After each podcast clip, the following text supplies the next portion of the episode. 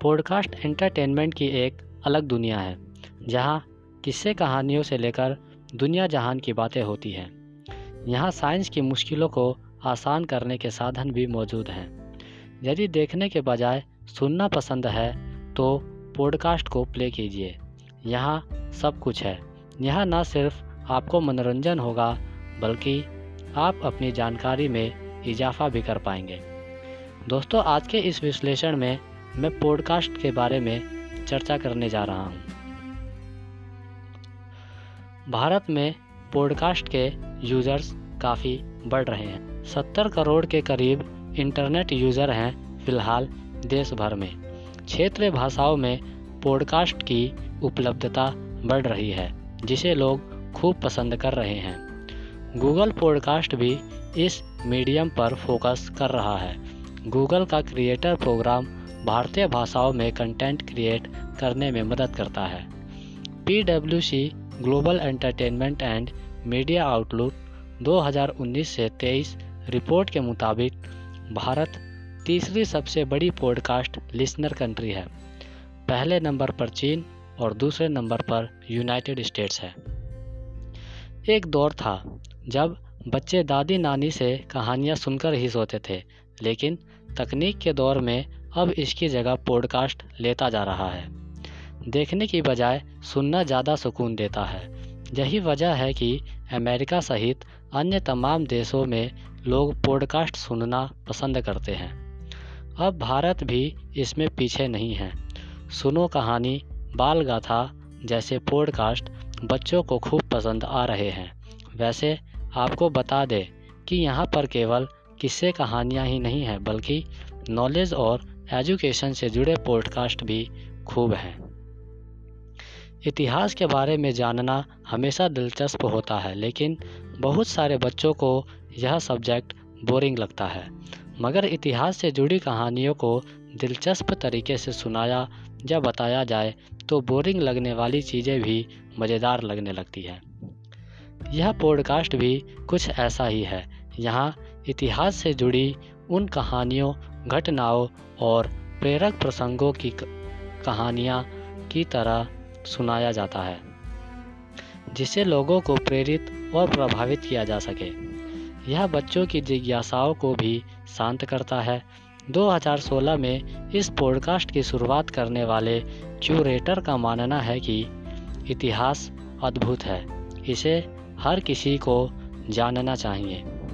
इतिहास से जुड़ी घटनाओं के साथ जासूसों, फूड्स आदि की दुनिया से जुड़ी कहानियाँ भी हैं, जिन्हें पेरेंट्स के साथ आप सुनना पसंद करेंगे। किस्से कहानियों को बच्चे बड़े चाव से सुनते हैं। यह भी एक ऐसा ही प्लेटफॉर्म है यहाँ बच्चों से जुड़ी 600 से अधिक मुफ़्त ऑडियो कहानियाँ हैं। वैसे यह प्लेटफॉर्म कल्पनाशीलता और ओरिजिनल स्टोरी कंटेंट के लिए जाना जाता है। यहाँ पर ट्रेंड एक्टर्स कहानियों को रोचक तरीके से प्रस्तुत करते हैं, जो आपको बांधे रखते हैं। ओरिजिनल कहानियों के अलावा क्लासिकल राइटर जैसे Charles Dickens Rudyard Kipling, Oscar Wilde आदि लेखकों की कहानियों का संग्रह भी मौजूद है। इसके साथ ही यहाँ पर fairy tales myths and world educational और पोएम एंड म्यूज़िक के अलग अलग सेक्शंस भी दिए गए हैं। अगर आपकी कहानियों में दिलचस्पी है तो यह प्लेटफॉर्म आपको निराश नहीं करेगा। दोस्तों ऑडियो के अंत में हम आज के दिन, यानी तीन दिसंबर को कुछ खास विशेष पर चर्चा करेंगे।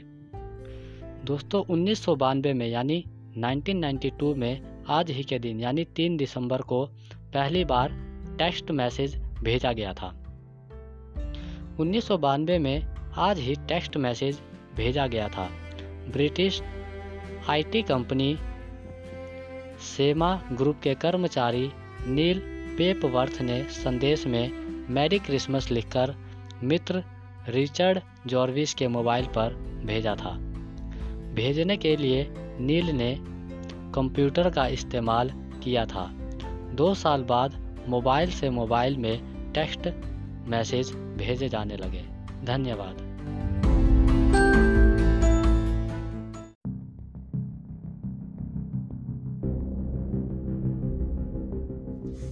आप सभी को मेरा नमस्कार। दोस्तों, आज मैं आपके लिए एक कहानी लेके आया हूँ। इस कहानी का शीर्षक है चोर की सच्चाई। यह एक चोर की कहानी है। एक ऐसा चोर जो बहुत लालची था।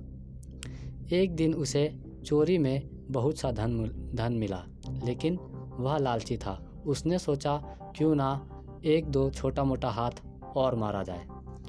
उसे एक जगह भीड़ दिखी। उसने सोचा, चलो, यहाँ चुपचाप किसी का पर्स साफ़ कर देता हूँ।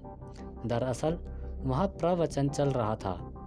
संत जी प्रवचन दे रहे थे कि इंसान को सच्चाई से ज़िंदगी जीनी चाहिए। हमें हर एक की मदद करनी चाहिए। तभी व्यक्ति का उद्धार हो सकता है। चोर पर इसका बहुत प्रभाव पड़ा।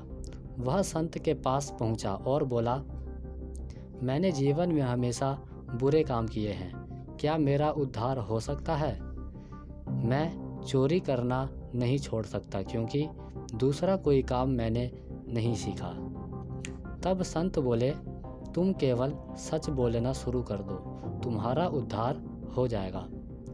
चोर अगले दिन राजा के महल में डाका डालने गया। उसने चौकीदार से कहा, मैं यहाँ चोरी करने आया हूँ। चौकीदार ने समझा कि कोई चोर ऐसा तो कहता नहीं, ज़रूर मज़ाक कर रहा होगा। उसने उसे अंदर जाने दिया। वह तिजोरी के पास पहुँच गया। तिजोरी उठाकर ले जाने लगा। तो चौकीदार ने पूछा, यह क्यों ले जा रहे हो? वह बोला, मैं इसे चुरा कर ले जा रहा हूँ। चौकीदार ने सोचा, ज़रूर यह कोई भद्र पुरुष है, जो मेरी परीक्षा ले रहा है। उसने उसे जाने दिया। चोरी की खबर राजा तक पहुँची।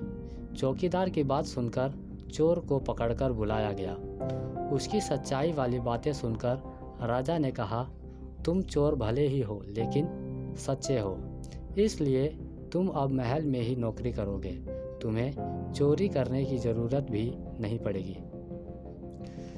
इस कहानी से हमें यह शिक्षा मिलती है कि दरअसल सच्चाई हमें गलत कामों से दूर ले जाती है और हमारी ज़िंदगी खुशियों से भरपूर हो जाती है। धन्यवाद। अब इस ऑडियो के अंत में मैं आज की तारीख, यानी तीन दिसंबर पर विशेष के बारे में चर्चा करूँगा। आज ही के दिन, अठारह में तीन दिसंबर को भारत के प्रथम राष्ट्रपति डॉक्टर राजेंद्र प्रसाद का जन्म हुआ था। पूर्व राष्ट्रपति डॉक्टर राजेंद्र प्रसाद का जन्म अठारह सौ चौरासी में आज ही, यानी कि तीन दिसंबर को बिहार में हुआ था। स्वतंत्रता आंदोलन के लिए उन्होंने अपनी वकालत छोड़ दी थी। भारतीय राष्ट्र कांग्रेस के तीन बार अध्यक्ष रहे। ब्रिटिश राज में वह कई बार जेल गए। 1946 में हुए चुनाव के बाद वह केंद्र की सरकार में खाद्य एवं कृषि मंत्री बने।